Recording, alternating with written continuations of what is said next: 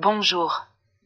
Les données macroéconomiques qui seront publiées plus tard dans la journée aux États-Unis, en particulier celles sur l'inflation mesurée au niveau des dépenses de consommation personnelle, sont connues pour être des informations auxquelles la Fed est particulièrement sensible.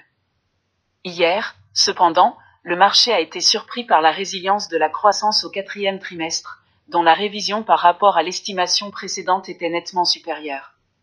Le chiffre de croissance des biens durables a également augmenté, mais net des dépenses pour la défense et avions, qui reflètent les investissements effectifs des entreprises, ont diminué.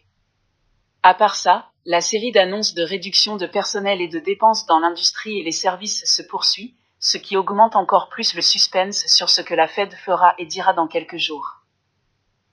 Bonne fin de la semaine et n'oubliez pas notre commentaire hebdomadaire, Il Punto della Settimana, sur notre site easy trade union finance point it.